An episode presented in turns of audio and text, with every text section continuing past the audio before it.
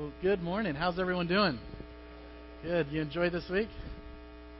Monday night, over a thousand touchdowns of lightning. I thought that was pretty interesting. I've never seen that here before.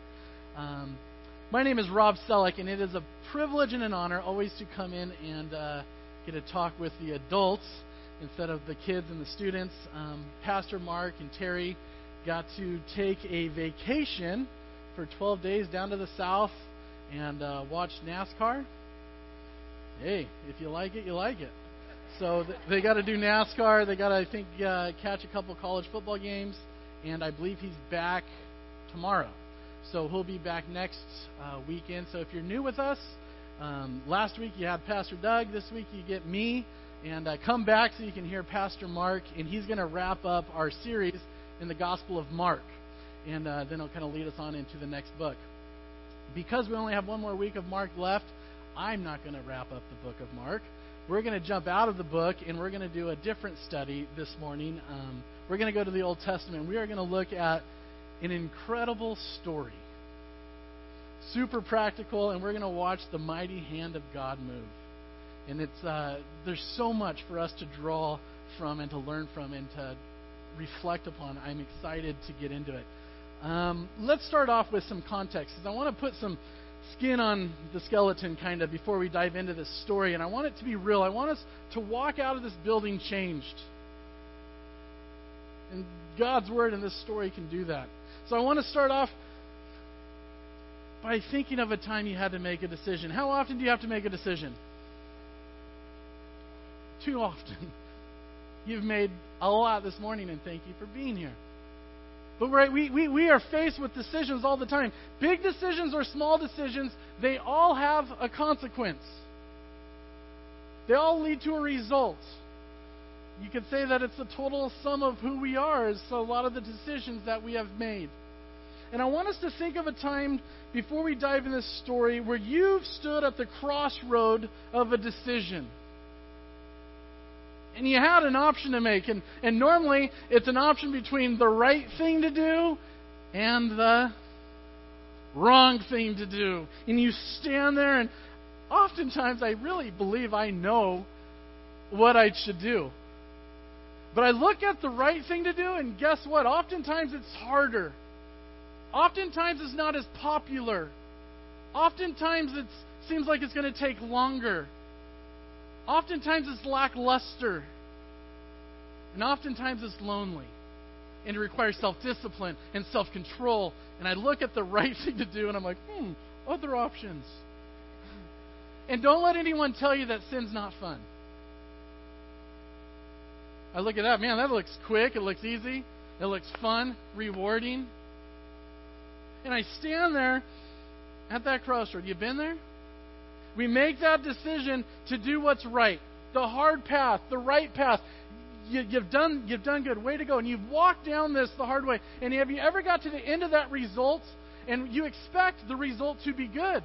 Because you've done what was right and you've done what was hard. But have you ever gotten there and it's like, well, this is cruddy.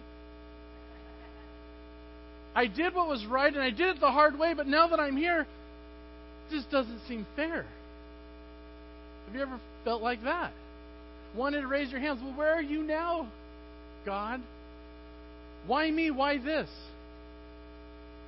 I want to talk about that this morning. For centuries, men and women have wrestled with the fact of the question of why would God allow bad things to happen to good people?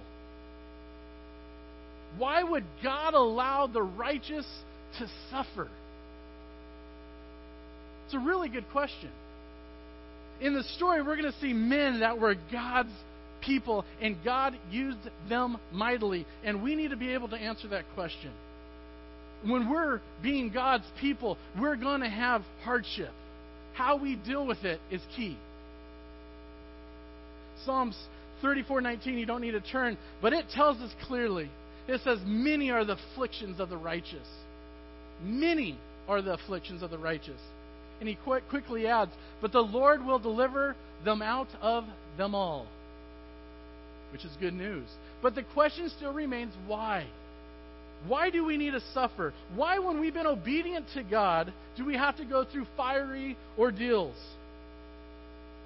And when we're going through fiery ordeals, where is God? What, where's his sense of justice? Where's his sense of goodness or fairness? Before we look at today's story, it's Daniel chapter 3. I want us to look at a New Testament passage that's going to really lay out this principle for us that we can apply to the story. If you have your Bibles, turn to 1 Peter chapter 2, verse 18 through 20. We're going to look at. And this passage is going to illustrate to us that God is in control even when we're going through things we don't understand or like. It's a hard passage. But as believers, it's a real good thing for us to start understanding who God is. Because the more clearly we understand who He is, we're going to more clearly understand who we are. And when we understand who we are through understanding who He is, we're going to understand how much we need Jesus. 1 Peter chapter 2 verse 18 through 20 it says servants be submissive to your masters with all respect not only to those who are good and gentle but also to those who are unreasonable for this finds favor if for the sake of conscience towards God a person bears up under sorrow when suffering unjustly verse 20 is key for what credit is there if when you sin and are harshly treated you endure it with patience when you do something wrong and you're held accountable to that, and you endure that with patience, what credit is there? You deserve it. But if when you do what is right and suffer for it, you patiently endure it, that's hard. And yet it says this finds favor with God. And you're on that crossroad and you decide, I'm going to do what's right, and you still suffer. It says, Can you will you endure it with patience? If so, it will find favor with God. Let me read verse 20 in another translation. Living translation. I love the simple language. Just verse 20, you can just listen. Of course, you get no credit for being patient if you are beaten for doing wrong. But if you do right and suffer for it and patient and are patient beneath the blows, God is well pleased. Have you found yourself in that situation, those circumstances, where you feel like, man, I'm just getting beaten up here? If so, I think today's message is going to be great for you. We're going to find encouragement. We're going to see the sovereignty of God work through the lives of godly men and women. You uh, have your Bibles, please open up to Daniel chapter 3.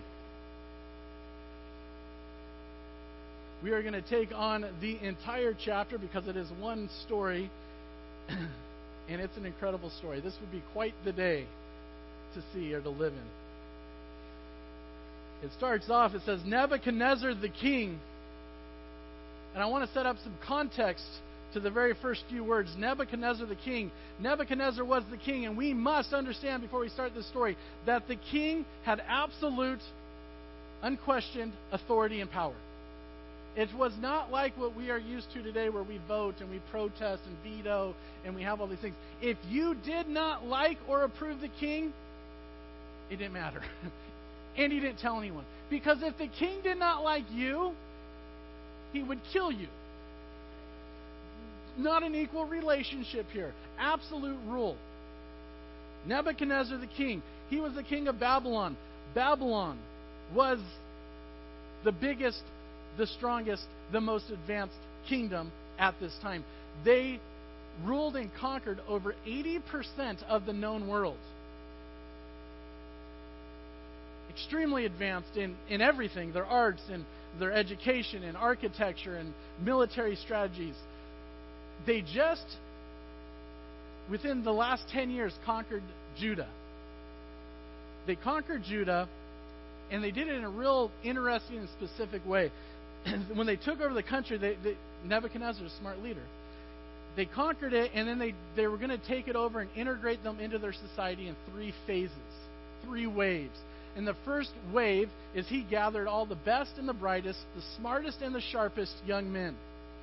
Chapter 1, it even says they were good looking. These were the men that were influential, that were promising. And he gathered them up, he brought them into Babylon, and he started to educate them and train them and wanted to infuse the culture into them. acclimate them into the thinking and the society of Babylon because he's smart. And he knew if he could raise up these the best and brightest young Jewish boys, as he integrated the rest of the Jews, they'd be more productive citizens. Because then you'd have the Jewish people being ruled and governed by Jewish people that he's influenced their thinking. Smart guy.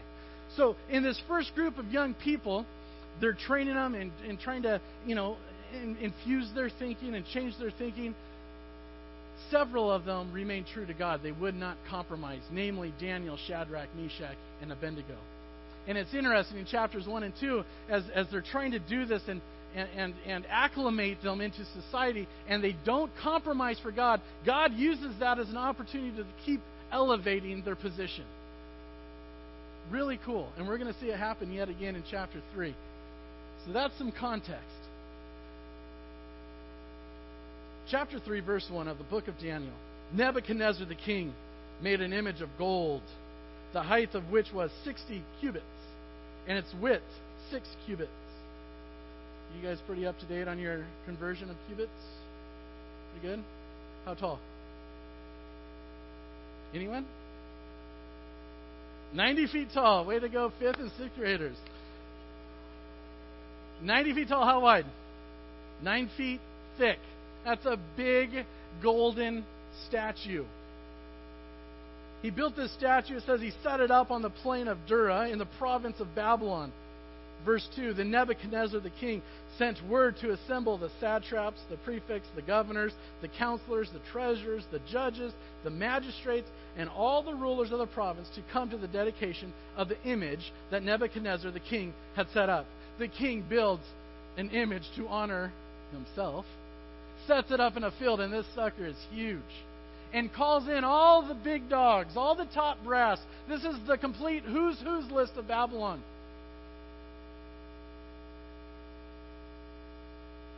Verse 3 He's going to offer these people to watch the dedication of his statue to honor himself.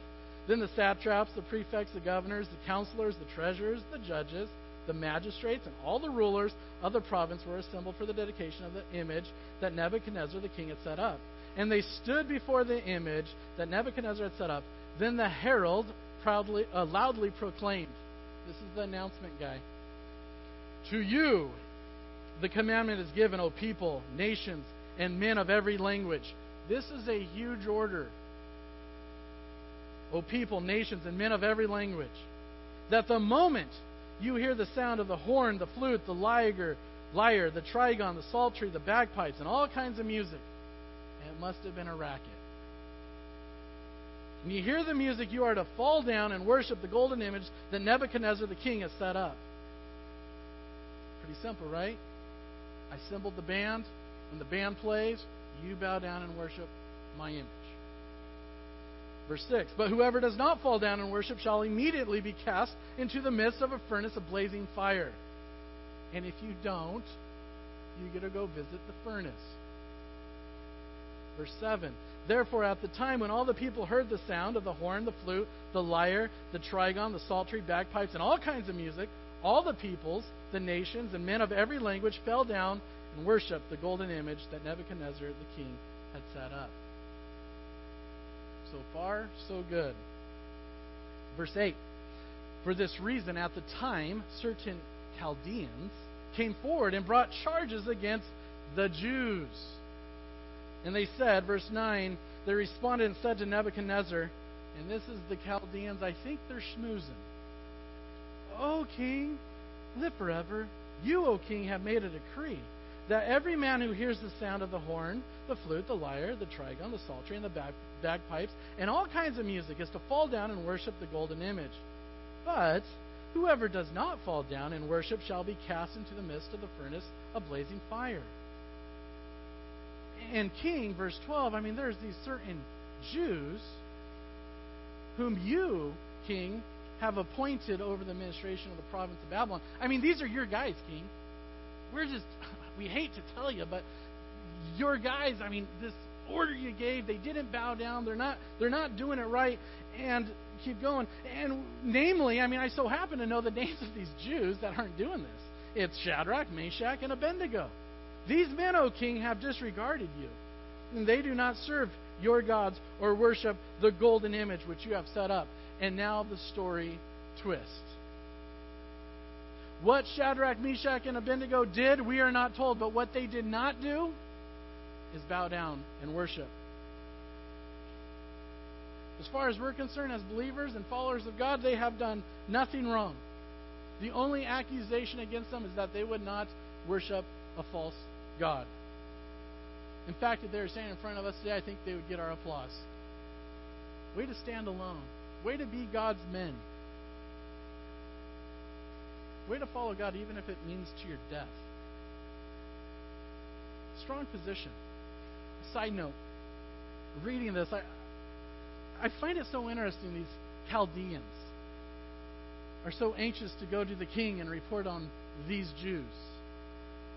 I think it's interesting as us, if we're going to be men and women who boldly stand and proclaim the truth of God, I mean, really live it out, that we too might have some Chaldeans in our life. People are going to look at you and how you live and are going to be quick to respond, make hardships. I mean, think about it. If the Chaldeans were so focused on doing what the king ordered, how'd they even see what the Jews were doing? Weren't they supposed to be worshiping? Is it interesting? They must have been worshiping, watching the Jews, taking notes. And as believers, if we're going to make an impact for this world, they did. We can. I think we should beware. It reminds me with our high schoolers. Uh, every so often, I'd get a student come up and be like, "Man, guess what? I joined the Christian club at my high school." And instantly, there's two things I wanted to do with that student. One was encourage them. That is fantastic. It is hard, as you can imagine, to be a high schooler in a public high school and not only to say that, oh, my family's Christian and move on, but actually proactively proclaim it and be a part of it in high school. It comes at a cost. So I wanted to encourage them. The second thing I want to do is not only encourage them, but I wanted to warn them that it is awesome that one lunch period a month you're going to step into the classroom and participate in this, but the other 28 days when you step out, live well because there's going to be Chaldeans watching. They're going to try to make this journey in your walk difficult. They're going to come against you. And it's true for us as adults. We step into church, it's important. We have these sayings come with your Sunday best with the biggest smile, the best clothing. The reality is, what's most important is when we leave. If anything, let's come here tired and worn out from standing and living boldly for Christ. And here's where we're edified and built up and encouraged to be sent back out.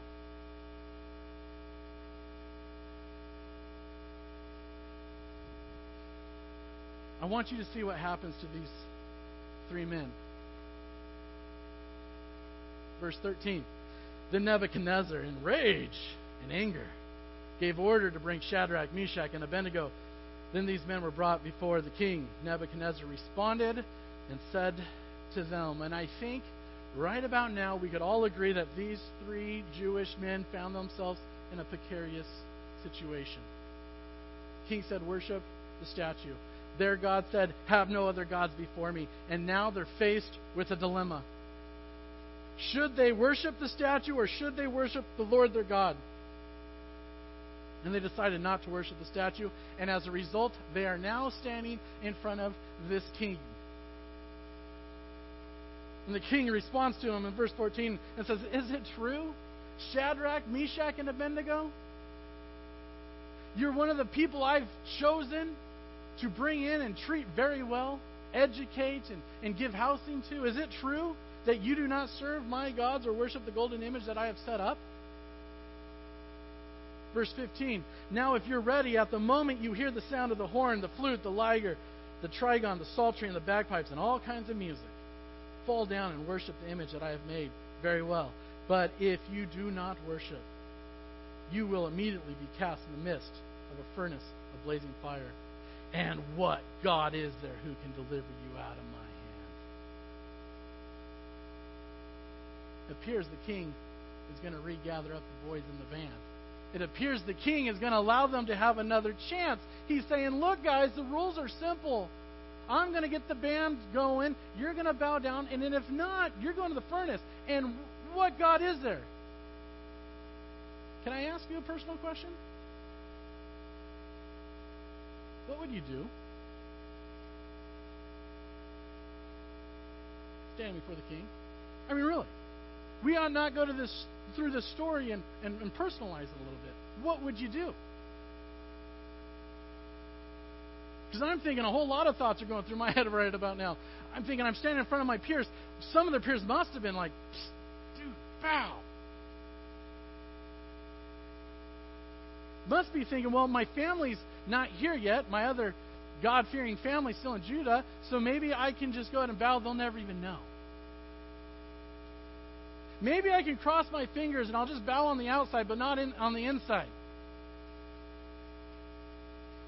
For us that are advanced in making excuses, maybe we would be thinking, well, I would really be probably better for me and God if I just went and bowed. Because if I don't bow, then I'll die and I won't be able to do good works for God in the future. Right? We, we're so good at justifying it. In that crossroad of decision that these boys are standing on, what would you do?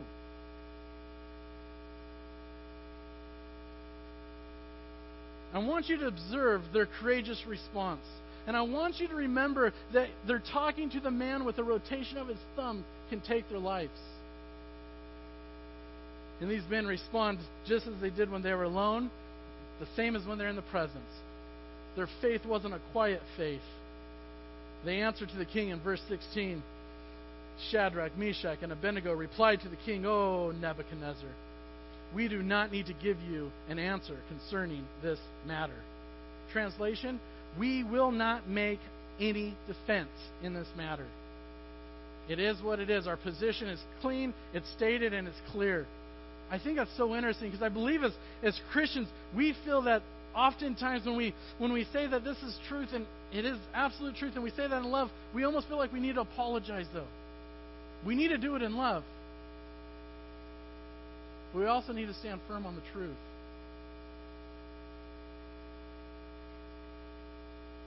It's easy to feel we need to give an explanation to our theological position to just to, defend the simple truths of God's Word.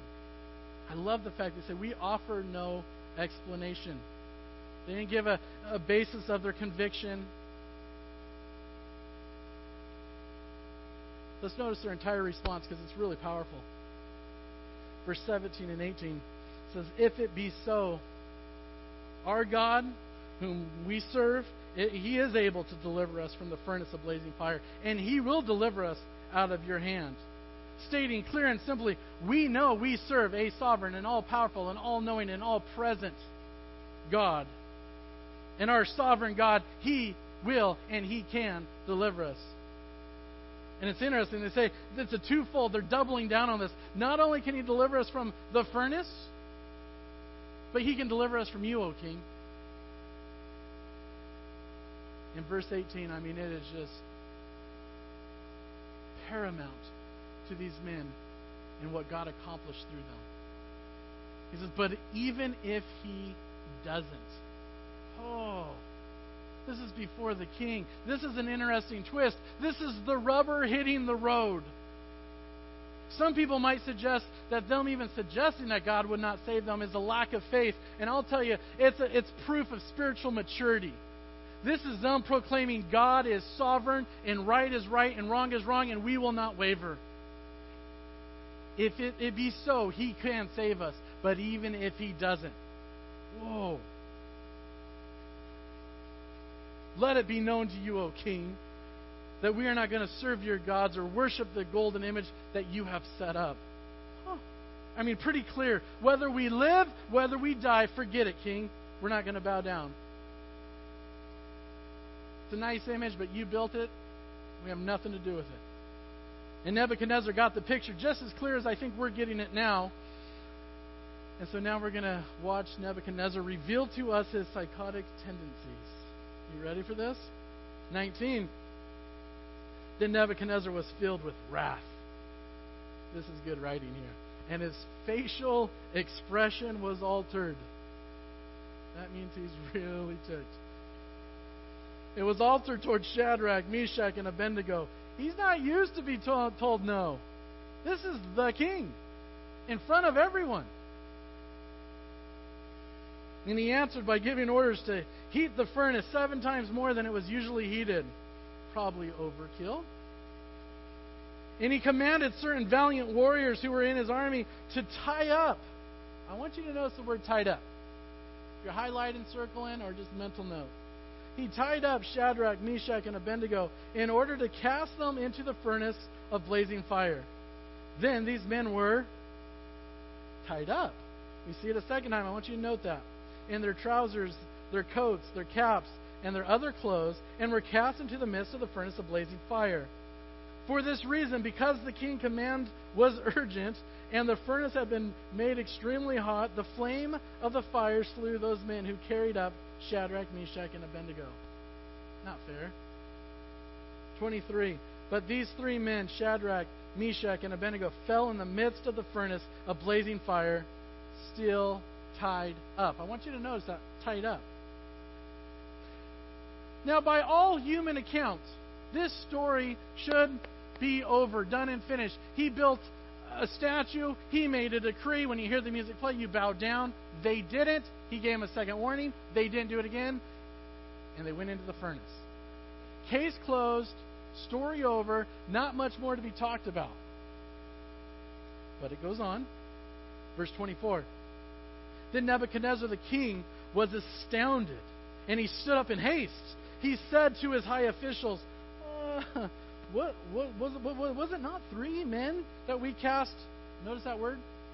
Bound, tied up in the midst of the fire? And they replied to the king, uh, Certainly, O king. He said, Look, I see four men bound up, tied up, loosed. They are now loose, walking about in the midst of the fire without harm and the appearance of the fourth is like a son of the gods. Then Nebuchadnezzar came near to the door of the furnace of blazing fire, and he responded and said, Shadrach, Meshach, and Abednego, come out, you servants of the Most High God, and come here. Then Shadrach, Meshach, and Abednego came out of the midst of the fire, and the satraps, the prefects, the governors, and the king's high officials gathered around and saw in regards to these men that the fire had no effect on their bodies of the bodies of these men, nor was the hair of their head singed, nor were their trousers damaged, nor had the smell of smoke even come upon them.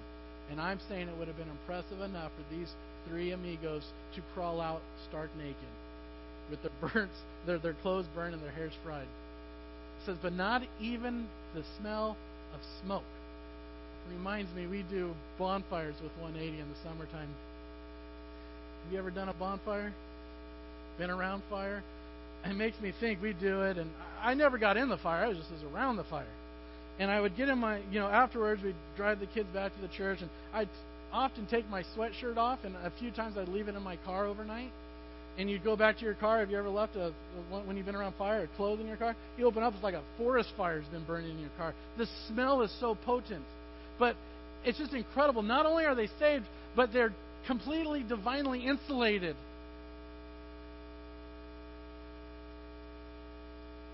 It's amazing. Verse 28. As you can imagine, Nebuchadnezzar responded and said, Blessed be the God. I mean, he just pulled them out. The dead warriors are still laying on the entry, I'm assuming.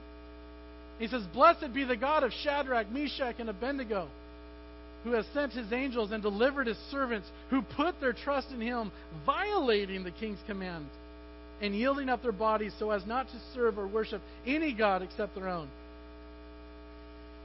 And he goes on.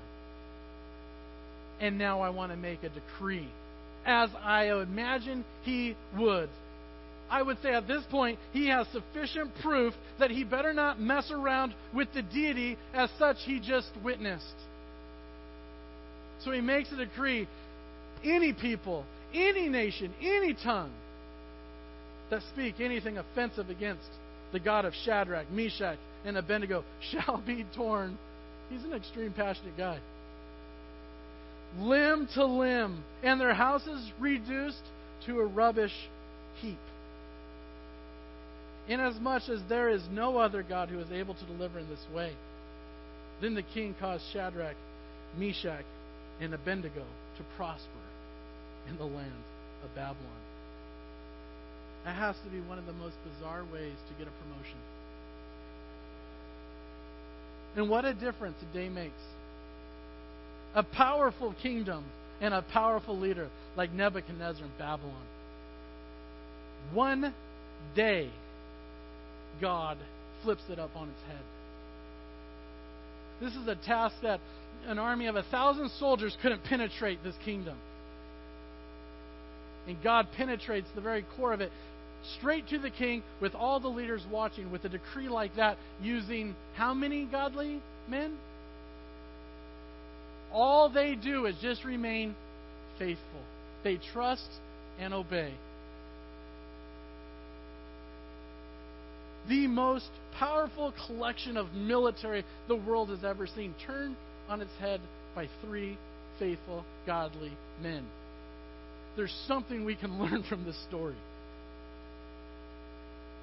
What was it that they knew? What was it that they did? What can we draw out of this and we too can do if we want to be godly men and women? Because we face the same struggles. And there's three I put together that I'd like to go over that I think we can we can learn from this story. And the first one is God is sovereign, whether the result is triumph or tragedy. We need to go in that when we stand on the crossroad of uh, the, that decision, if we're going to live this out and this world comes against us, we need to know that regardless, even if it's hard, that God is in control. If not, we're going to lose the battle right there. It's easy, unfortunately, for us to think that God is sovereign when everything goes our way, when we're divinely delivered, when we end up in the triumph, when we win the Super Bowl, right? We want to thank God. When we make the catch, we want to thank God. You rarely see somebody miss the catch. But God is sovereign regardless of triumph or tragedy. That includes when the bottom falls out. That includes when the rug is pulled out from underneath you. It includes when we suffer defeat and are experiencing pain and loss and hurt. Situations where I just want to hide in a corner. Have you ever been in a situation it just seems like everything's crumbling and you don't want your non Christian family to come around because you're just like, I don't want to explain this? My, I just relates to me. Or your non Christian friends, where's your God now?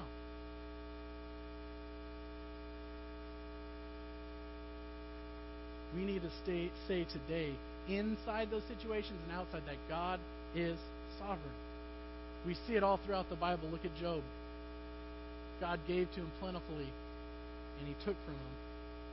And it was the same God who gave to Job that took away from Job. If we're going to be men that stand up and not bow, we need to understand that God's plans do not come out, at least from our eyes, with rose colored glasses. He does not promise us a rose garden.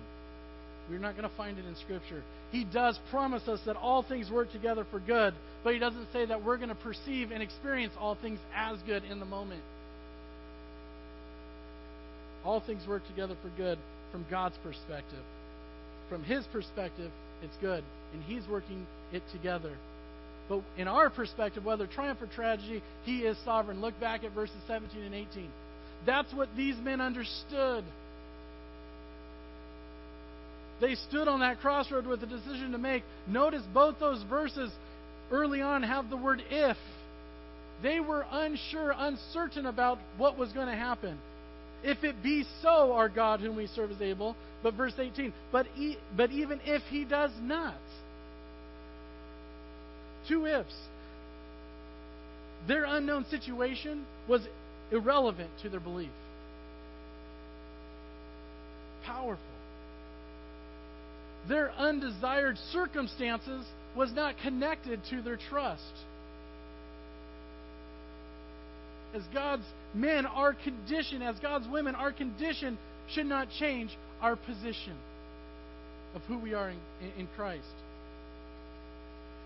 The reality is, our loving Heavenly Father thinks too much of us to give us everything we want. He cares for us too much to give us everything easy. As you know as well as I, and I'm sure some of you better than I, the best time of learning, the best time of growth is when we are being stretched. It's when the answer doesn't come out like we want, like a fairy tale. The good news is, is we're not promised our happy ever after here on earth. We don't want it here. We got way better. He doesn't promise us the American dream. But from God's perspective, it's wonderful. When we're in these situations like these men, they didn't look at this level. They looked back to God and His promises. And now we get to look back to the cross. And from God's perspective, He says, Oh, no, it's wonderful, and I'm working it all for good. You know why? Because you're forgiven. He says, Church, you know why? You're secure. You're a chosen race. You're a royal priesthood. You're a holy nation. He says, You're, you're a people for my own possession. He says, I'm working it together for good from my perspective. It might not feel like it from ours. You know what God tells us from His perspective? He says, Oh, you're just aliens here. You're just strangers passing through. This isn't your home. Where you belong is next to Christ, as joint heirs. He says, Why? Because you've been born again with a living hope through the enduring Word of God that will not perish. See, God's perspective, it's good. He says, for you, for me, for the men and women of God, regardless of what you're going through, I've got an inheritance reserved for you. This perspective, we're eternally saved. We need to get our eyes back on Christ. We need to get our eyes back on the cross. It doesn't mean that everything's going to be wonderful in terms of ecstasy or bliss. It doesn't mean that we're always going to experience the world's definition of happiness. Just ask the family of a young man. This happened years ago. Just finished post grad school and uh, decided that he was going to go back to seminary. This was a big decision for him, the stage of life he's at, and the financial situation of the family. He wanted to go to seminary, and uh, through seminary, he wanted to dedicate the rest of his life to the missions field. He wanted to serve the poorest of the poor in Africa. He finished mission uh, seminary, and the family basically sold everything he had and kind of got him ready. He's going long term. He's going to be there for years, and he was planning to spend the rest of his life. Got his first trip set up. It was like a three year. The first journey was going to be three years before he came back. Took off, and his plane never made it.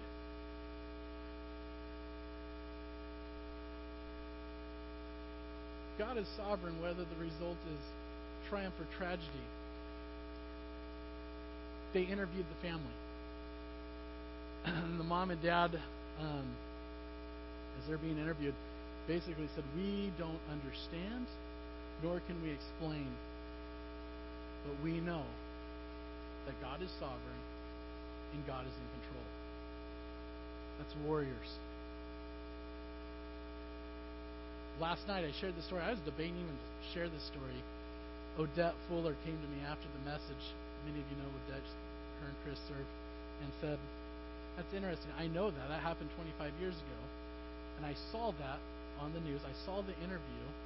And when we saw the parents respond in such a way, that's what propelled us to go to church and to start discovering who this Jesus is. I'm sitting thinking, well, that fits in really well to this weekend service. See, God is sovereign in both triumph and tragedy. And it needs to be declared. And this is tough. But it needs to be declared that when God says no, it's just as sovereign as when He says yes. And He's to receive the same worship when He takes from us as when He gives from us. Because when we are our eyes on the cross and our hands are open, what we can do for Christ and how He can use us is incredible. Second thing I think we can learn from this incredible story suffering is necessary whether it seems fair or unfair. We need to understand that there's a lot more at stake than whether what we're going through seems fair or unfair. I look at this story and see what Shadrach, Meshach, and Abednego, and I look at it more than just a story, but I really take it for, for what it is, and I put myself in that situation, and I look at when they're standing before the king, and it's either bow or, or be killed. And I'm thinking, is that fair? In fact, if I could vote, you know how I would vote? Not fair. In my opinion, I think those guys needed a promotion without the furnace. We should have took pictures of them and posted them all over the kingdom as heroes. But not so. See, God's plan from my perspective was unfair, but it nevertheless was necessary. You might ask, why was it necessary? And I want to show you why I wanted you to take note of those words, tied up. Verse 20, they got tied up. Verse 21, they were tied up. Verse 23, they remained tied up. Verse 24, confirmed that they were bound. And then in verse 25, now in the furnace, we see these men loosed. Get this and don't miss it. In other words, the only thing that that fire burnt was that which bound them. And if the only reason we go through the furnace is to learn that we need the fire to free us from what was binding us. See, now from God's perspective, I want to change my vote. I want to vote now, yeah, God, take him to the furnace. You have a purpose because suffering is necessary, even if it doesn't seem fair.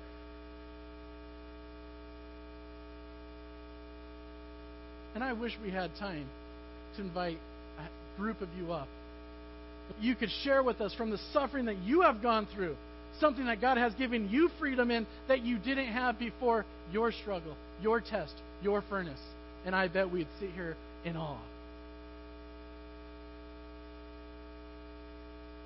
Because the reality is, the furnace frees us up.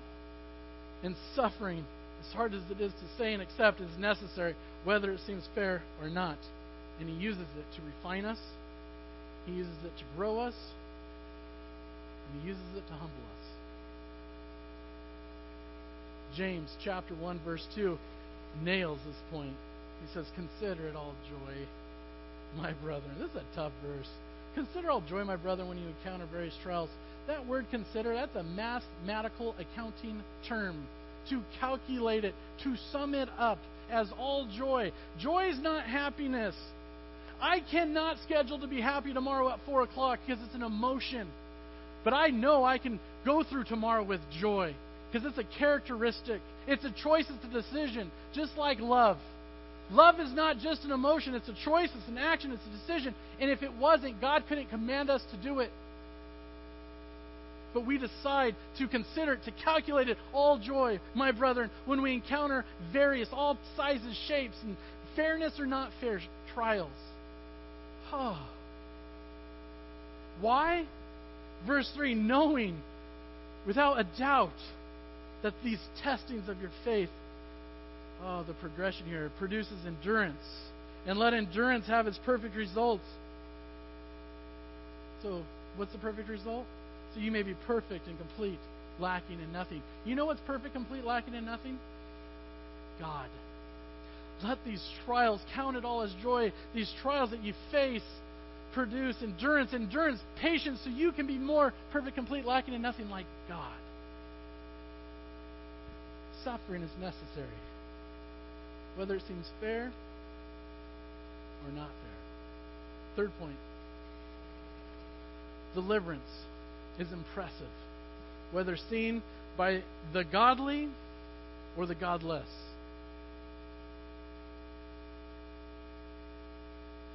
When we go through a test, when we have a furnace experience, we will be watched by both the godly and the godless.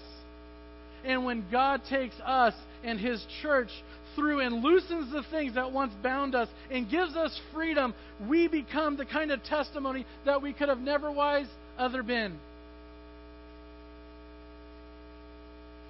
And people are watching. And it's impressive. Three men committed to be faithful turn the kingdom upside down on its head. You stand on that crossroad of decision, what will you do? If we too remain faithful, God will use you, this is incredible, as His sermon. I don't understand why God uses us, but we are a part of the plan. And when you, too, are obedient and God draws you to the other side of the furnace and you walk out of it, your sermon of your life will be more elegant to your friends than any other thing you could do for them, any message recording or spiritual book you could give them. You become the sermon. Look at verse 28. It's great. It's, the king didn't respond, you'll notice, and say, Blessed be these three men. The king didn't point the glory back to Shadrach, Meshach, and Abednego, but he said, Blessed be the God of these three men. Get this if you have gone through a test victoriously, it's remarkable. We don't get the glory. But yet we get to become a mirror that reflects the glory to God where it belongs. Even King Nebuchadnezzar, as godless as he was, and I'll tell you, he was godless. We've uncovered, I think it's 52 or 53 temples with various gods from this time in the kingdom. They believed in anything, total pagans.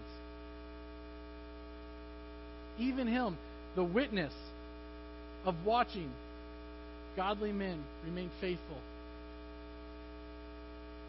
All the way to make, he makes a decree that if you speak against this God, you're going to die. Pulled limb from limb, and your house will be made rubbish.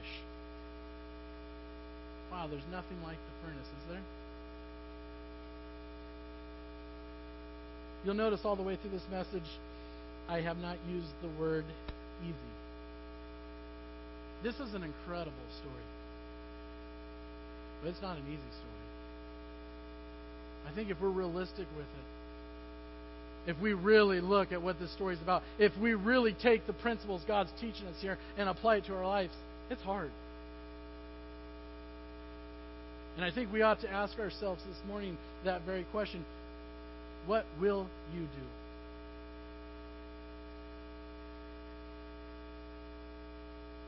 Because we too stand on that crossroad we too have those decisions to make. God is faithful. God wants to use us. I'm sure many of you are all caught up in the politics, the, the all the, the election stuff going on. My Facebook feeds are just blowing up with it. I'll tell you though, as important as that might seem, there is nothing, nothing, nothing that this world this state, this county, this city, this church needs than a group of men and women who unwaveringly decide that we will stand upon God's principles.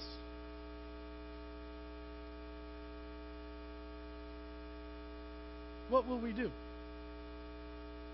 There'll be over 500 bodies on this campus this weekend. You know how many God used here? Three. Think of the impact we can make. Think of the opportunity we have. When we stand there and say, yeah, no matter what.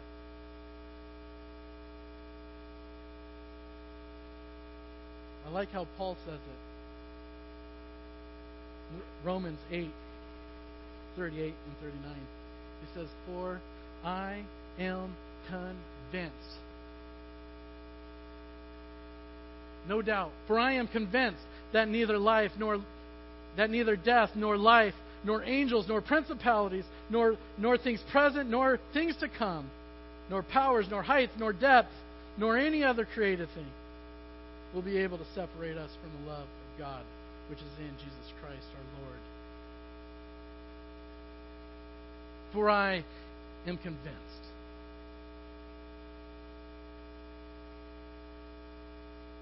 we have an opportunity to be God's instruments. That is incredible that He can use us. I look around, look around real quick, not to be corny or weird. We need each other. We ought not to take this fellowship lightly. Have you ever thought about we are the body of Christ, different members of it, but joined together for the same purpose?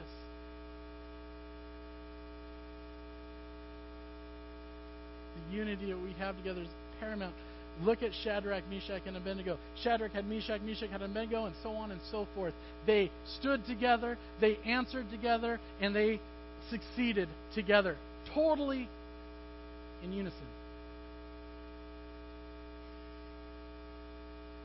So we can be encouraged if you are in the midst of a trial, if you are walking through your own furnace experience, you just might be in the midst of a miracle. Will you be faithful? Will you trust and obey? Let's pray. Dear Heavenly Father, Lord, we are humbled, marveled, and grateful for your word.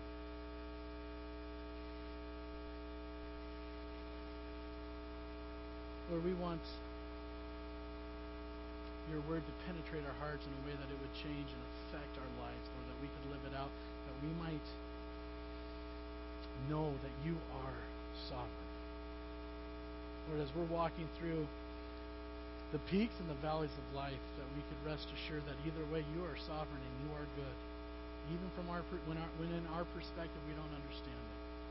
Lord, when we're going through hardships and trials, and, and this isn't easy, Lord, let us trust in you, knowing that sometimes suffering is what we need.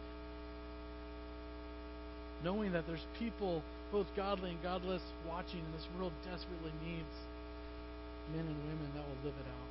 That you're going to use us in a mighty way. So strengthen us, encourage us, challenge us, change us, convict us. Let us be aware of your presence and your love, and your mercy and your grace soften our hearts, cleanse our hands that we might be used. Lord, it's in your Son's name, the name that is high and far above all other names. It's in the name of Jesus we pray. And the church says, Amen.